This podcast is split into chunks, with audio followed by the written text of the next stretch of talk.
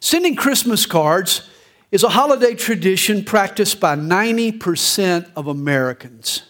Did you know that almost 2 billion Christmas cards get sent each Christmas season? But few people will send as many Christmas cards as our nation's president. Richard Nixon mailed 40,000 Christmas cards his first year in office.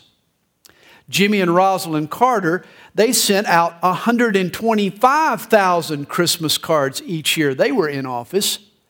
The Clintons had a Christmas card list of 400,000 addressees. George and Laura Bush, they were the big senders. They dropped 1.4 million Christmas cards in the White House mailbox.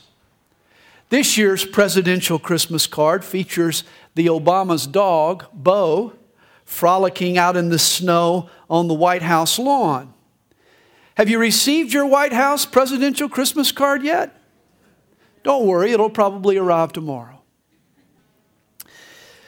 The very first Christmas card was created in 1843 by a man named James Horsley. It was three inches by five inches and it consisted of three panels. The left panel depicted a man feeding the hungry. The right panel pictures a woman clothing the poor. But in the middle of the card, the center panel, the card's focal point, there is a family. It's actually a three generation family kids and parents and grandparents. At the very center of the first Christmas card ever produced, there is a family. And how appropriate. For if we go back in time, back, back, back in time, we would find that Christmas has always been a family affair. Christmas is a celebration of family life.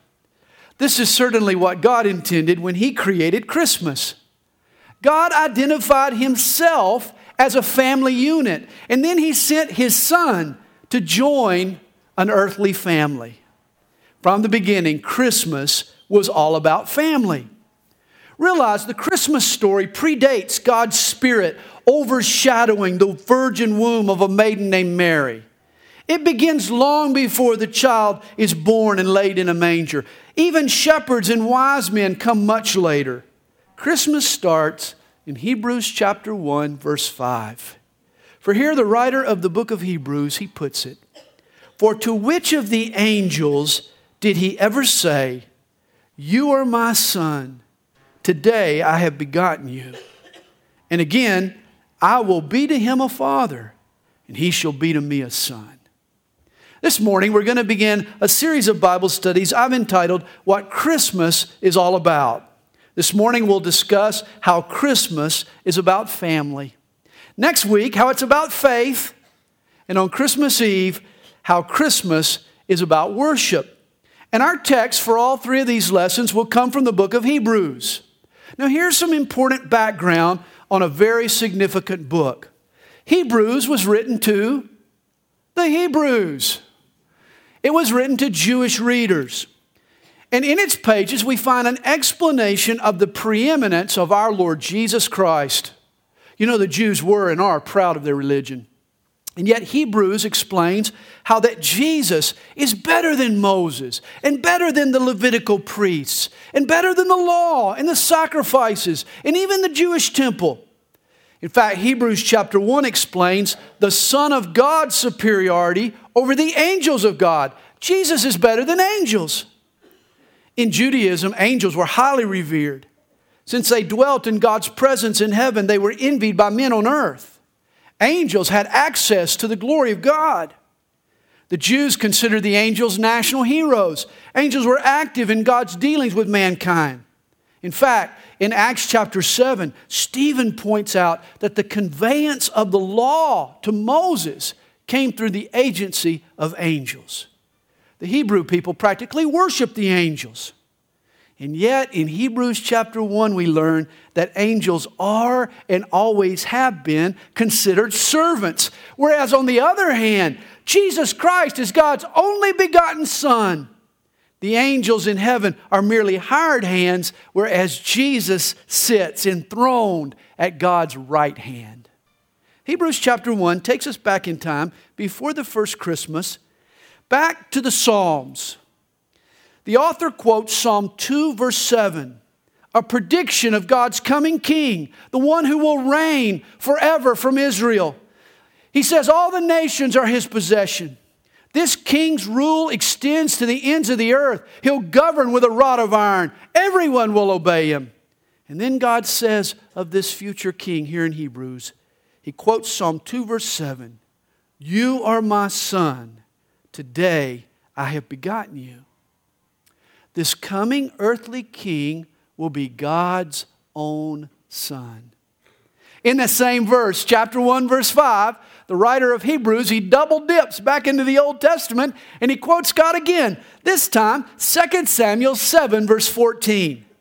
Here, God is speaking to a man after his own heart, King David.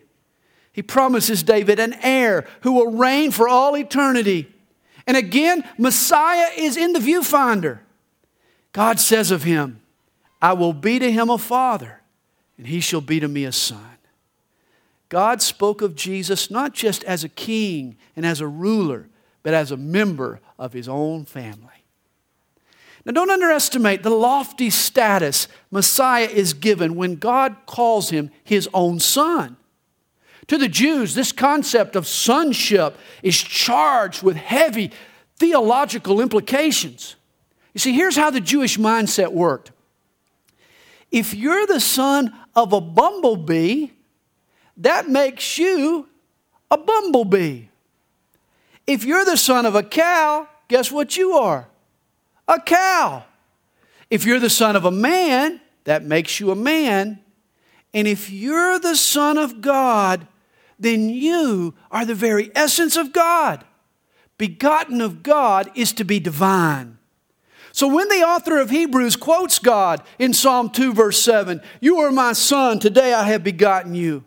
And then again in 2 Samuel 7, verse 14, I will be to him a father, and he shall be to me a son.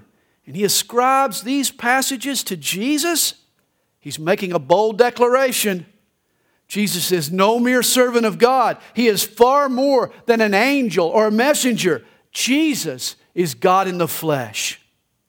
Even today, when Jews come together in their synagogues for the Sabbath or at their feasts, they quote the great Shema Deuteronomy 6, verse 4 declares, Hear, O Israel, the Lord our God, the Lord is one.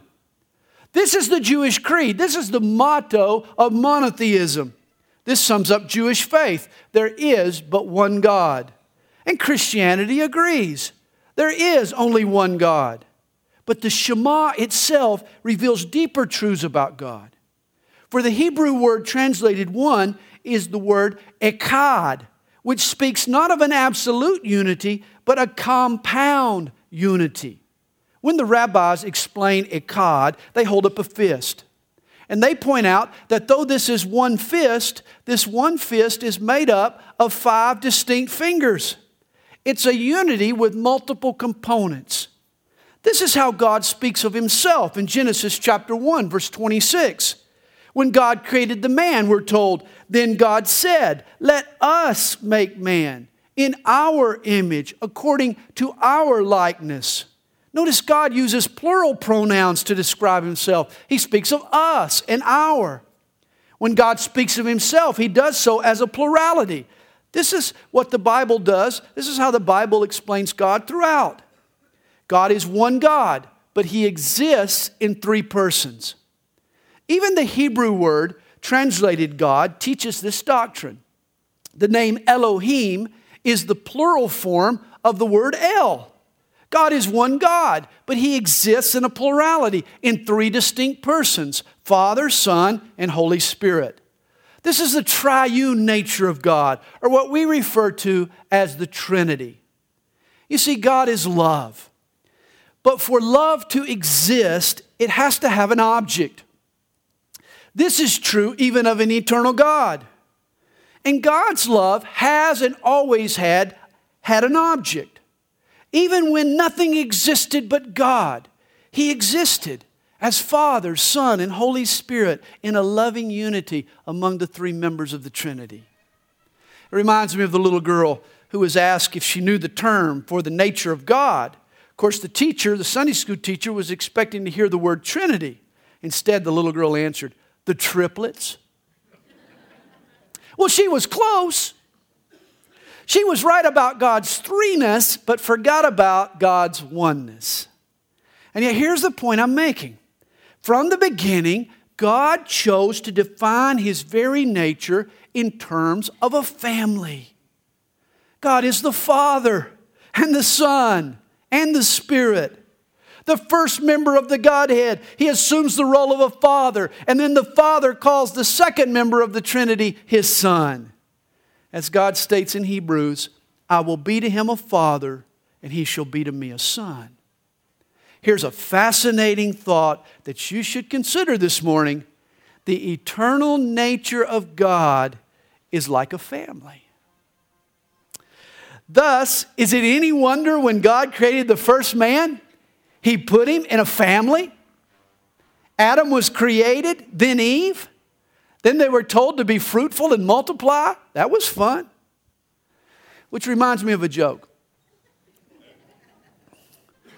Do you know what Adam and Eve were doing after God kicked them out of the Garden of Eden? They were raising Cain. It was a joke. I didn't say it was a good joke, it was a joke. Adam and Eve got to work on a family. Hey, did you know the first institution, the first community structure that got established on the earth was not a government or a school or a city hall or a temple or even a church? It was a family. This is why family life is so sacred. And this is why the biblical definition for family is worth fighting to protect. Oh, in the name of fairness, secular society may choose to award economic benefits to folks in various types of relationships. That's an, that's an issue to debate. But that's a far cry from changing the very definition of marriage and rewiring family life. You need to know that modern relationships and biblical families are not created equal. God's ideal is for one man and one woman to rear their kids in a lifelong marital commitment. Certainly, some people can achieve a measure of success through inferior arrangements, but we're foolish to think that an exception should make the rule. I mean, think about it. Just because a blind contestant might be able to win a skeet shooting competition doesn't mean that everybody should close their eyes before they pull the trigger on a rifle. I mean, the exception doesn't make the rule. For centuries, the biblical schematic for marriage has provided a solid foundation for Western society. It's provided a healthy environment for children to be raised. In addition, biblical marriage is the preference of an all wise and loving God. If we think we're smarter than God, beware. The nuclear family is the configuration that's sacred and that's special because it is the arrangement blessed by God. Thus, it should be favored over other alternatives. Not because you said so or because I said so, but because God said so. There's nothing prejudicial about a society recognizing the best arrangement for family than promoting it and protecting it for the greater good of its citizens. That's wise. Here's the inescapable truth when it came time for the holy, sinless, almighty, all knowing God to join the human race, guess where he chose to be born? He was birthed into a family of one man and one woman united together in the bonds of marriage. Think of it this way God left his heavenly confines for a barren land, a land scarred by sin, a land full of hate and anger and lust and death and selfishness. That's the world in which we live. When Jesus came to earth, his new environment was nothing like the home he'd left. Heaven has as much in common with earth as Hawaii does with Alaska. This is why Jesus was born into the one earthly environment most like heaven a family. Jesus was the Son in heaven long before he was a son on earth. At Christmas, we talk about Jesus being born in Bethlehem or in a stable or that he was laid in a manger. But here's the best answer to the question where was Jesus born? Into a family. God chose the family of Joseph and his wife Mary to rear his son.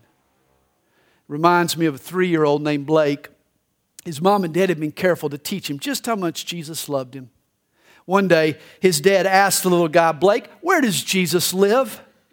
The father expected the son to answer, in heaven, or maybe in my heart, or even in Bethlehem, since it was Christmas time. After thinking a while, though, little Blake replied, Dad, Jesus lives in our basement. Well, that made sense to Blake, since that's where the family stored all of their Christmas decorations the nativity scene and the plastic baby Jesus. Jesus lived in the basement.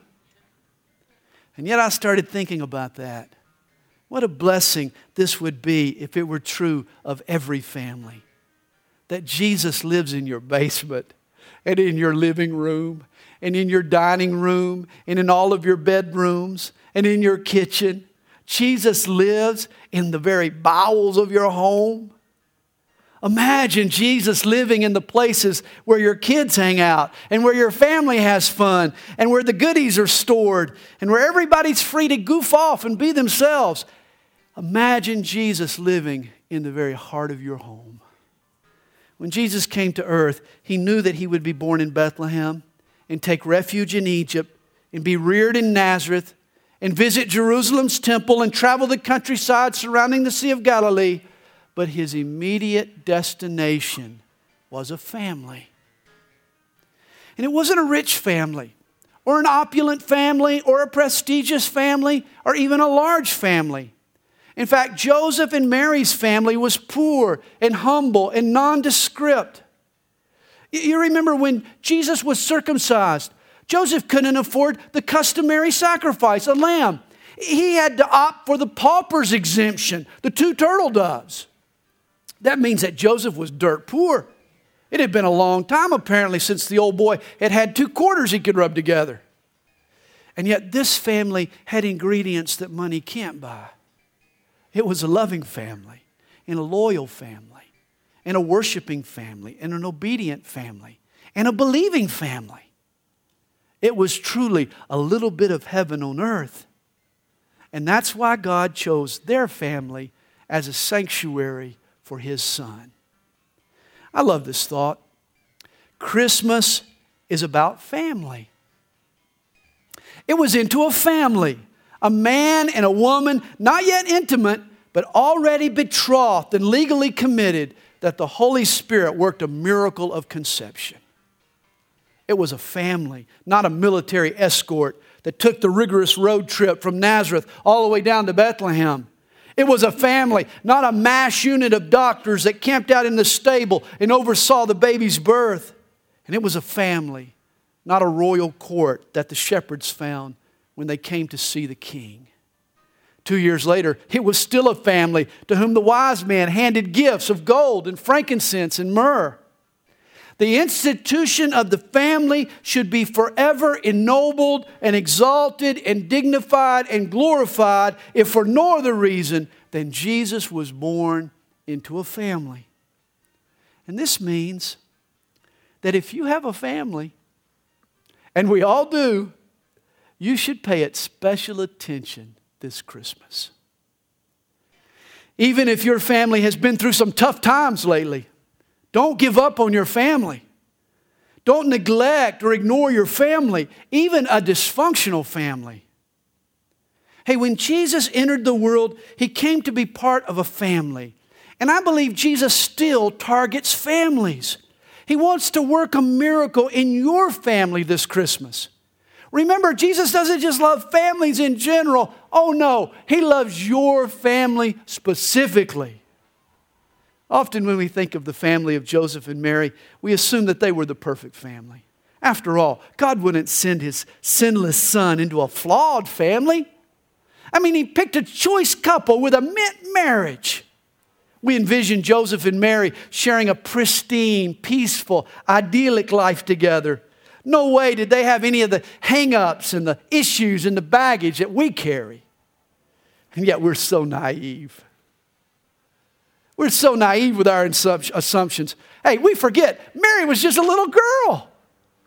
Joseph was a construction guy, inexperienced in these things. You don't think their hearts were full of apprehension and fear and worry and doubt? You bet they were. They had no idea what they were doing. There's a movie called The Nativity Story. It chronicles the events leading up to the birth of Jesus. And one of the scenes paints a picture of a nervous Joseph and Mary trying to sort out their predicament together. Apparently, they've been traveling that day down the long rocky road along the Sea of Galilee from Nazareth down to Bethlehem. Joseph must have caught a fish along the way. Mary's cooking a fish dinner. She says with a smile, The baby's moving. Then she rubs her hand across her belly. Joseph looks at her with a mixture of excitement and concern. She asks him, You never really told me about your dream. Apparently, Joseph doesn't feel like talking. Mary tries to pry it out of him. No, really, tell me. Joseph answers her as if he's still amazed. He leans in and he says, The angel came. He told me the child within you has been conceived of the Holy Spirit, and I shouldn't be afraid. Mary's depending on this man for so much. She asked to ask him, Are you afraid? Joseph whispers, Yes. Are you? She says, Yes. They both giggle nervously. But Mary is thinking far into the future. She continues. She says, Do you ever wonder when we'll know? When we'll know he knows that he's more than just a child? Will it be something he says or a look in his eye? Joseph just shrugs. He's staggering under the weight of the responsibility for fathering God. He admits to Mary, I wonder if, if, if I'll even be able to teach him anything. The scene reminds us that these two were just kids. They didn't know what they were doing. If you think Jesus was born into a family that had it all together, let me suggest you need to think again. Joseph and Mary were recoiling from events that had caught them off guard and had changed their lives. And it put them in positions where they were out of control, out of their, their life was out of control. They were a family. But by anyone's standards, they were just barely a family. I mean, Joseph and Mary had the odds stacked against them. If they'd come to me for counseling, I probably would have cautioned them to step back and slow down a bit, guys. If they'd asked their parents and their, the good townsfolks what they should do, they might have split up for good. Understand, the Christmas miracle begins with a troubled relationship. A husband and his betrothed wife are struggling to even stay together. I mean, remember, for a long time, Joseph was contemplating an exit strategy. Either have Mary stoned or ship her off to a nearby city so she could start her life over. I don't care how much you've disliked your spouse over the years, I'll bet you've never considered having them stoned. Electric chair, maybe. Perhaps the firing squad, maybe a bulldozer, but, but not stoned. I mean, for a long while, Joseph particularly, man, he had some tough, some serious trust issues that he had to work through. I mean, did he really believe the angel's explanation? I mean, he was trapped between believing the impossible or accepting Mary's infidelity. And that's just the start of a long list of challenges facing this couple. I mean, here was a relationship where at first the wife was listening to God while her husband, well, he really wasn't. This is a marriage that starts out with an unexpected pregnancy and all the problems that can cause. I mean, Joseph and Mary are stressed out when they're forced to make a trip home over the holidays. That can be stressful. And obviously, Joseph had lousy health insurance.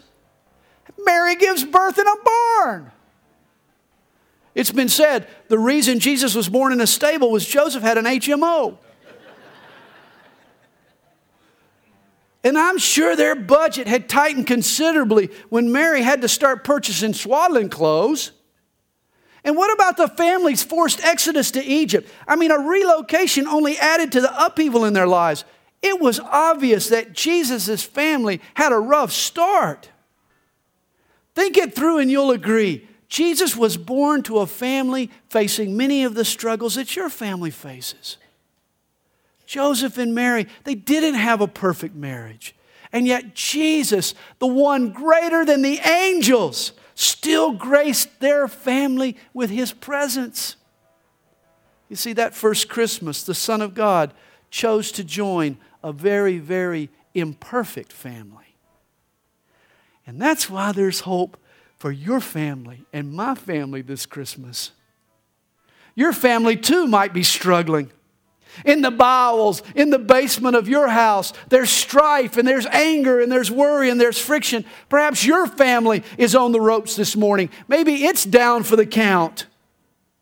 Maybe there's a lack of trust between family members.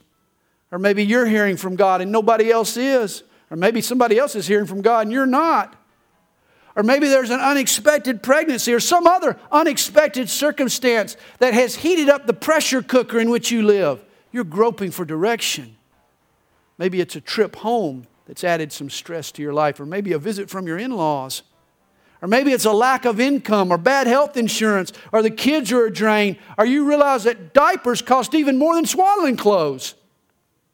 And why, oh, why does my husband want to chase his dream and move us all over the place to Egypt? We're just now meeting our neighbors here in Bethlehem. It reminds me of the husband and wife who were in the midst of a terrible squabble. They wanted to buy a new vehicle for Christmas. He wanted a heavy duty truck, and she had her eye on a fast, fancy new sports car. They argued for days over the decision. Finally, the wife, she laid down an ultimatum. She says, If I don't get something that'll go from zero to 180 in four seconds, you're going to experience a very, very lonely Christmas. Well, the husband, he bristled up. He didn't really like her attitude. And so on Christmas morning, there it was, wrapped in a bright yellow bow, a new bathroom scale. Ooh. Funeral arrangements for the husband are still pending. If there's friction in your family this holiday season, if there's trouble between husband and wife or parent and child, whatever you do, don't give up. Don't anybody give up. Even if your family is coming apart faster than gift wrapping on Christmas morning, Listen to the good tidings of great joy. Jesus wants to be part of your family. The Holy Spirit wants to overshadow you and yours and work a miracle in your midst. He wants to spread goodwill toward men and peace on earth and have it commence in your family. Jesus brings new life to dying hopes, He brings fresh breath to stale relationships. Pastor Gordon MacDonald, he talks about a Nigerian lady he met after a speaking engagement. She was a prominent physician in a local hospital. She identified herself to MacDonald by an obviously American name. That's when he asked, What's your African name? Well, she immediately strung together several beautiful rhythmic sim- syllables. Her name had a musical quality to it. MacDonald asked her, What does your name mean? She replied, Child who takes the anger away. Of course, a pastor, he can smell a good story when one comes across his path. And so he asked her to explain the meaning, the, the story behind the name. And this was the lady's answer My parents were forbidden to marry, but they loved each other. And they defied the family opinion and married anyway. For several years, their parents refused to have any contact with them until my mother became pregnant with me. And when my grandparents held me in their arms for the first time, the walls of hostility came down. I was the one who swept the anger away. And that's the name my mother and father gave to me. Well, this would be a, good name for Jesus when he was born one who sweeps the anger away. For when a person comes to the manger, and bows before the newborn king. Jesus takes away the anger and the pride and the prejudices. You see, Jesus doesn't just forgive us, but in so doing, he enables us to forgive others. He doesn't just love us, but he loves us in such a way where we can turn around and love others, even those that we thought were unlovable. Christmas is all about the harmony and happiness that Jesus wants to bring to our lives when we invite Him to join our family. Author C.S. Lewis, he wrote a classic tale entitled The Lion, the Witch, and the Wardrobe. Perhaps you saw the movie, The Chronicles of Narnia. It's an allegory that displays the gospel. Aslan, the lion, he dies to save the young boy Edmund. Then Aslan rises from the dead to lead a campaign against the witch that's in control of the land of Narnia. Well, obviously, the message is obvious. Revelation 5 refers to Jesus as the lion of the tribe of Judah. Jesus died to save us, and then he rose from the dead, and he promises to return to free this world from the dominion of Satan. I, I once read an article about C.S. Lewis and his own personal struggles at the time that he wrote this story. He started to work on the novel at a particularly miserable period in his life. He reflected on his mood at the time of the writing. Lewis said, At first it seemed a bumbling story, flat and uninspired. What turned it around, though, was the introduction of the lion. Not only did Lewis finish The Lion, the Witch, and the Wardrobe, apparently he was on quite a roll because the series included six more novels. But after finishing the last story, Lewis commented on the first. He said, Only when the great lion, Aslan, came bounding into it did I stop bumbling, and the story began to move in its proper course. Aslan pulled the whole story together. And when you let the king of the jungle, when you let the lion, our Lord Jesus, bound into your family, you and the folks you love will stop bumbling and you'll pull together and head in a proper course. You see, in our text, the writer of Hebrews, he proves a vital point. To which of the angels did God ever say, I will be to him a father, and he shall be to me a son? God defined himself in family terms as father and son, proving forever that Christmas is about family. Last year was a very special Christmas for my family. Some of you were here last Christmas Eve. I was preaching the Christmas Eve service while my oldest son and daughter in law were in the throes of having a child. Just before I got up to speak, I checked my phone and I got a text message. It said, Jess is pushing. Pray for Jess. Well, we did. And when I finished my sermon last Christmas Eve, I looked at my phone again and there was this picture little picture of Quincy. He had made it. It was a Christmas Eve I'll never forget. And you know, as I think about it, all my Christmas memories are about my family. They're about experiences that I've had with my family. Hey, you can take away all of the presents and the tree and the decorations. I don't even like putting them up anyway. And the parties and the eggnog and even Kathy's pancakes on Christmas morning. You can take it all away. And Christmas will still be Christmas for me if my family's still intact. Christmas is about family. And yet, why do we make it about so many other things? From snatch and grab and fight the mob on Black Friday to who can overindulge their kids the most to the stress of finding just the right tree for the living room remember this Christmas what really matters. Prioritize your family this Christmas. If there's a bridge that needs to be rebuilt, or a fence that needs to be mended, or a hatchet that needs to be buried, or a statement that needs to be stated, by all means, let's get busy. I guarantee for folks living in Newtown, Connecticut this year, this Christmas is going to be all about family.